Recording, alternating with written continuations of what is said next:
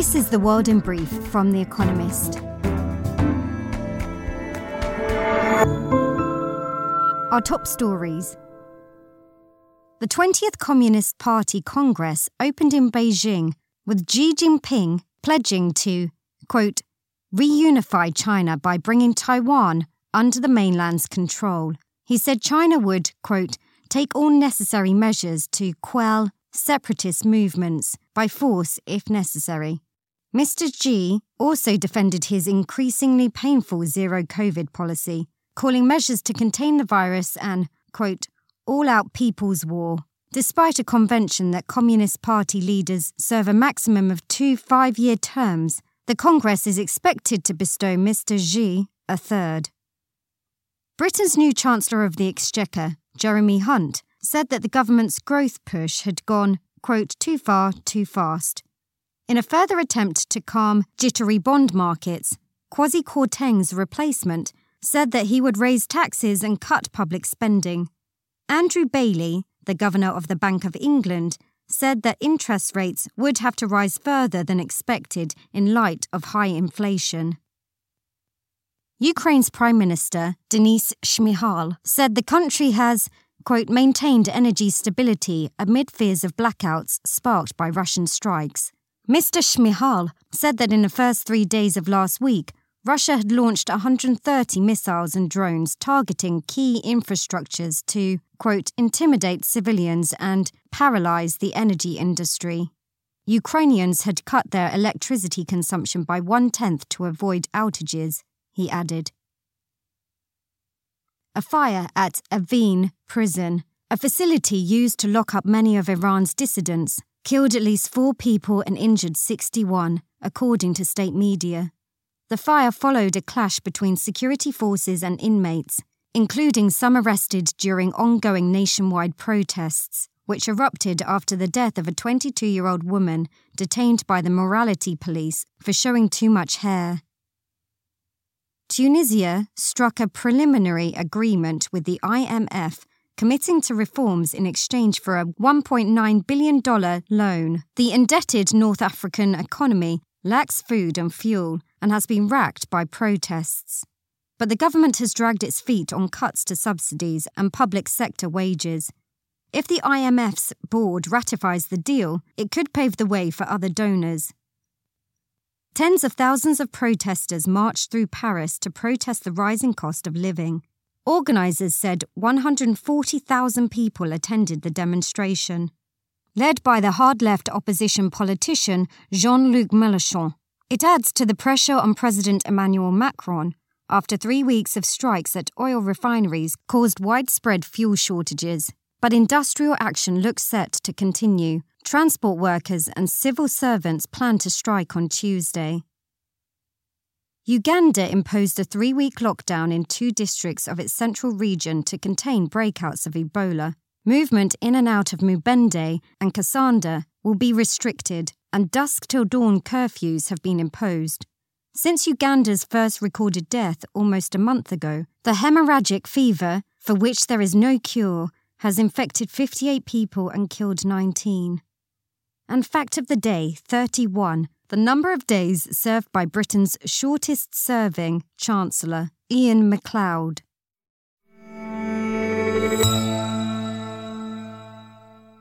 And now, here's a deeper look at the day ahead.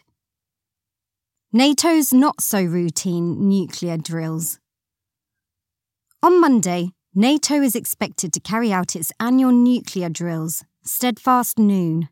The exercises in Belgium, postponed from earlier this year after Russia's invasion of Ukraine, include 14 of the alliance's 30 members. There will be no live warheads, but the maneuvers include jets that can carry nuclear bombs. NATO Secretary General Jens Stoltenberg has called the operation, quote, routine training designed to keep the deterrent safe, secure, and effective. But the war in Ukraine means that the drills will be far from business as usual. Russia's President, Vladimir Putin, has made transparent threats to use nuclear weapons amid his faltering invasion. The head of GCHQ, Britain's spy agency, said last week that there was no sign of an imminent attack, but fears of escalation are real. NATO expects that Russia will soon hold its own nuclear exercise, dubbed GROM. The alliance is betting that conducting its nuclear drills helps keep its deterrent potent. Mr. Stoltenberg says that avoiding escalation requires, quote, firm, predictable behaviour. Observers will hope he is right.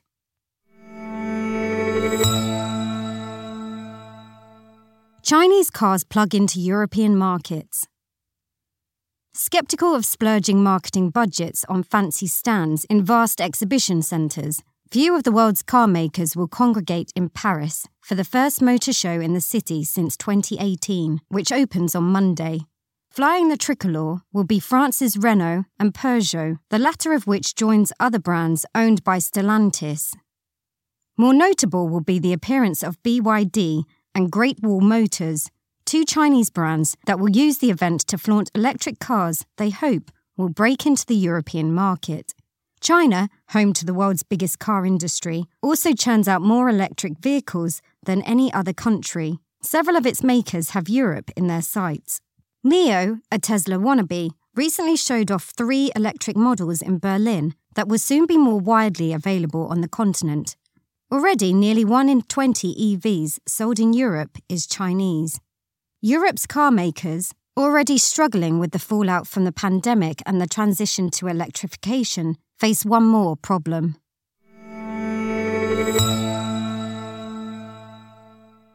India's oldest party seeks a revamp. On Monday, members of the Congress, India's main opposition party, will vote for a new president. For the first time in nearly 25 years, the new boss will be someone outside of the Gandhi clan, which has long run the party as a family business. The choice is between Shashi Tharoor, a smooth talking diplomat turned politician, and Mallikarjun Kharge, an 80 year old party veteran and Gandhi family stooge. Mr. Tharoor believes that fresh, non dynasty leadership can revitalise India's grand old party. With the general election less than two years away, the Congress desperately needs it. In the past two elections, the party has been swept aside by the ruling Hindu nationalist Bharatiya Janata Party. In 2019, the BJP took nearly double the Congress's share of the vote.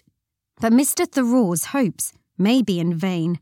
The build up to the Congress's leadership election has featured the same ineptitude and infighting that have dogged the party for years. More importantly, the Gandhi family is unlikely to cede control Mr. Kharge is expected to win comfortably. Jeremy Hunt takes the wheel. A fortnight ago, Jeremy Hunt's career in high office appeared to be at an end. An affable and fastidious former Foreign Secretary, he had twice run to be leader of the Conservative Party without success. Now he is the most powerful man in Britain.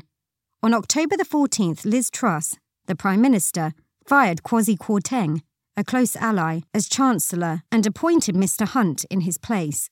He was tasked with clawing back the trust of bond markets after Mr. Kwarteng's tax cutting budget had triggered a market meltdown. But a partial reversal of some measures on Friday wasn't enough to satisfy traders. So over the weekend, Mr. Hunt made clear that more U turns, new tax rises, and cuts to government spending would be necessary. With Mr. Hunt in the driving seat, Ms. Truss is now Prime Minister in name only. Conservative MPs are clamouring to force her from office. Westminster this week will be a viper's nest. The Six Booker Hopefuls. The Booker Prize briefly turns literature into hot news, the most coveted honour in English language fiction to be awarded on Monday night makes six titles glow with the heat of incendiary headlines. In Glory, NoViolet Bulawayo's Talking Animals stage a political parade of her unhappy homeland, Zimbabwe. Percival Everett's The Trees blends mystery, horror, and elegy as it unearths racist atrocities in the American South. Shehan Karunatilaka's The Seven Moons of Maali Almeida, an incandescent tragicomic story narrated by a ghost, torches corruption and injustice in Sri Lanka. Quietly and succinctly, at 116 pages, hers is the shortest book ever shortlisted. Claire Keegan burns through rural Ireland's abusive secrets in Small Things Like These. Alan Garner, a veteran fabulist, unites Northern English folklore with quantum physics in Treacle Walker. And O. William is the third installment in a lauded family saga by Elizabeth Strout, an American author. Her book is popular with bookworms and bookies alike. For sheer prose chutzpah, Mr. Karunatilaka should take the gong, but glory might live up to its name.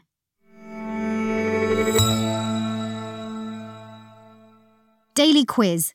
Our baristas will serve you a new question each day this week. On Friday, your challenge is to give us all five answers and, as important, tell us the connecting theme.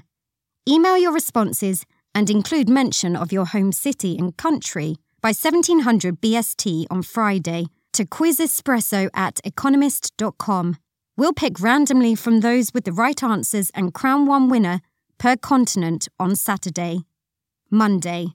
Which credit card used the slogan, Don't leave home without it?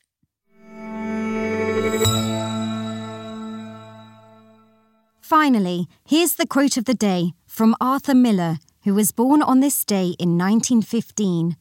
An era can be said to end when its basic illusions are exhausted.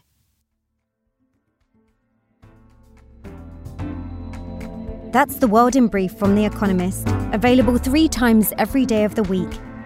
You can also hear interviews and analysis from our journalists, including our current affairs podcast, The Intelligence, on your podcast app. And subscribers to The Economist have access to each week's full edition in audio. Just download The Economist app to start listening.